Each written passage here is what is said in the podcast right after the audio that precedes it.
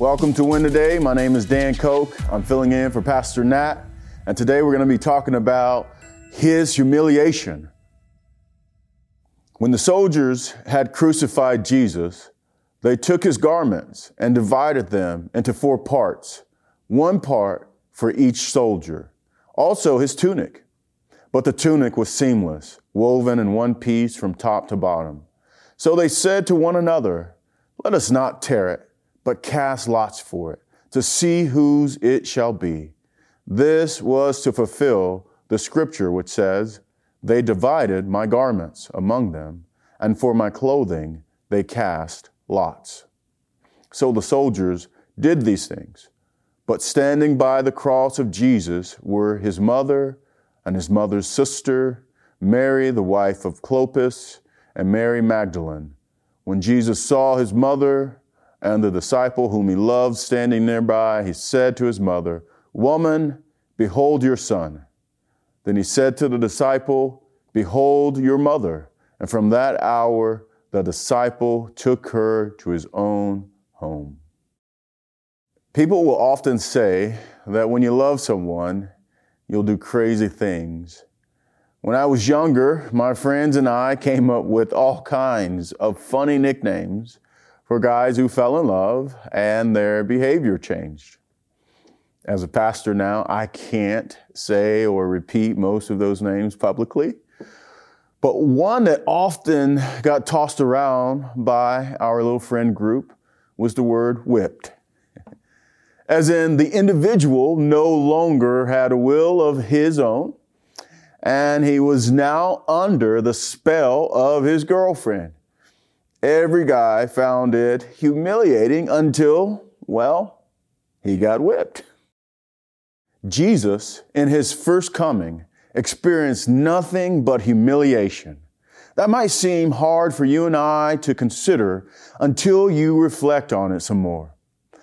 As in, you remember that he came from heaven, where he had perfect unity and communion within the Godhead. His life on earth was 33 years of living the worst hotel experience over and over again. The worst that you could ever imagine when you compare it to heaven. One pastor put it this way To Jesus, when compared to his heavenly dwelling, the whole earth is ghetto. Why then would he come and suffer this humiliation? Why would he even allow himself to suffer further humiliation like being crucified on a cross between two thieves and allow himself to be stripped of his outer garments? One word, love. John 3:16.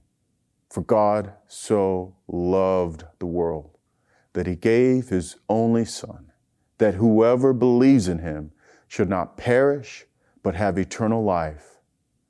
Love compelled the King of Kings to suffer humiliation and to lay down his life. God was not content to leave us to perish in our sin. This love is more than just a feeling of affection but it was a strong unction and inclination to do right on behalf of the powerless. The most appropriate response that we could have to Jesus for sacrificially laying down his life is to love him. Love like the kind my immature mind mocked as a teenager the kind that says nothing or no one else matters to me more than serving Jesus. Is that who you want to be? I certainly pray that it is. Our Lord, even as He's taken His last breath, make sure that His own earthly mother would be cared for. That's love. Hey, I hope you enjoyed the message today. If you'd like to go even deeper, join us in Go Tandem. Go Tandem is our spiritual fitness app to help you move closer to Jesus each and every day. So download Go Tandem on your mobile device Oh, and by the way, this service we offer is at no cost to the user or even to the churches who benefit, but it does come at a real cost. Would you consider partnering with us at backtothebible.org? That's backtothebible.org.